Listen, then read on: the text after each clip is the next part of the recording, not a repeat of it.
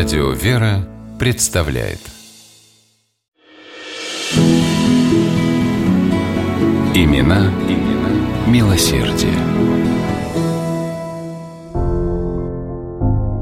Я думаю, одна из главных целей человеческой жизни – делать добро, говорил американский промышленник и убежденный филантроп Питер Купер.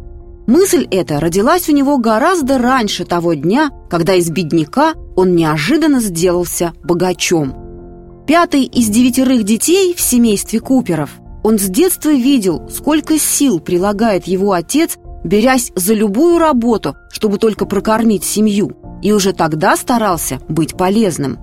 Когда Купер-старший нанялся косить лужайки перед домами состоятельных горожан, Питер, в то время еще ребенок, придумал и сконструировал для него приспособление, с помощью которого косить траву стало легче и быстрее. А для матери, чьи пальцы болели от постоянной стирки, Питер смастерил деревянную ступу, в которой можно было стирать белье, не погружая при этом руки в воду. Он разбогател, обнаружив в штате Мэриленд месторождение железной руды и быстро стал одним из крупнейших промышленников-металлургов Америки. Казалось бы, после долгих лет, проведенных в бедности, Купер должен был начать наверстывать упущенное и тратить деньги, но Питер поступил по-другому.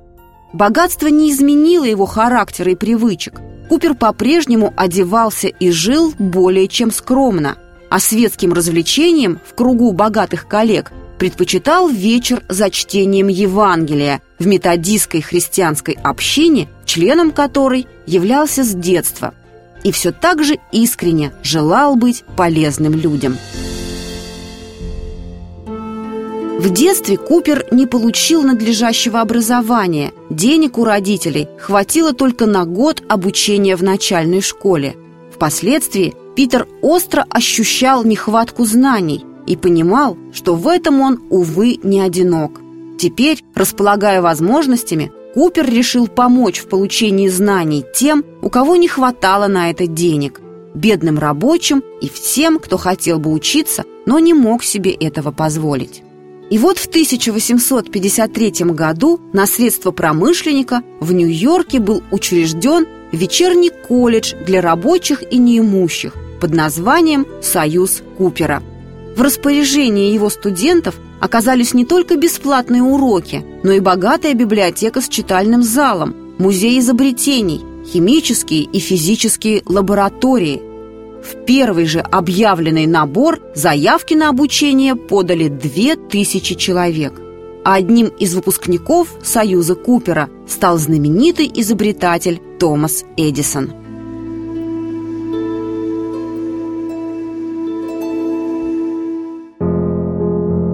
Питер Купер много помогал и детям-сиротам. Он был одним из основных жертвователей Нью-Йоркского попечительства о малолетних беспризорниках. Большую поддержку оказывал Купер своей христианской общине, направляя от ее имени средства для устроения бесплатных столовых и пособий неимущим. В своем завещании он оставил на эти цели немалую сумму денег. Когда предстанем пред Господом, Будет счастьем для нас, если мы обнаружим, что в жизни хоть раз накормили голодных, одели ногих, говорил Питер Купер. Он скончался в апреле 1883 года и ровно половину всего своего состояния завещал колледжу «Союз Купера». Колледж успешно работает и в наши дни, продолжая дело, начатое человеком, который всю жизнь стремился принести пользу людям.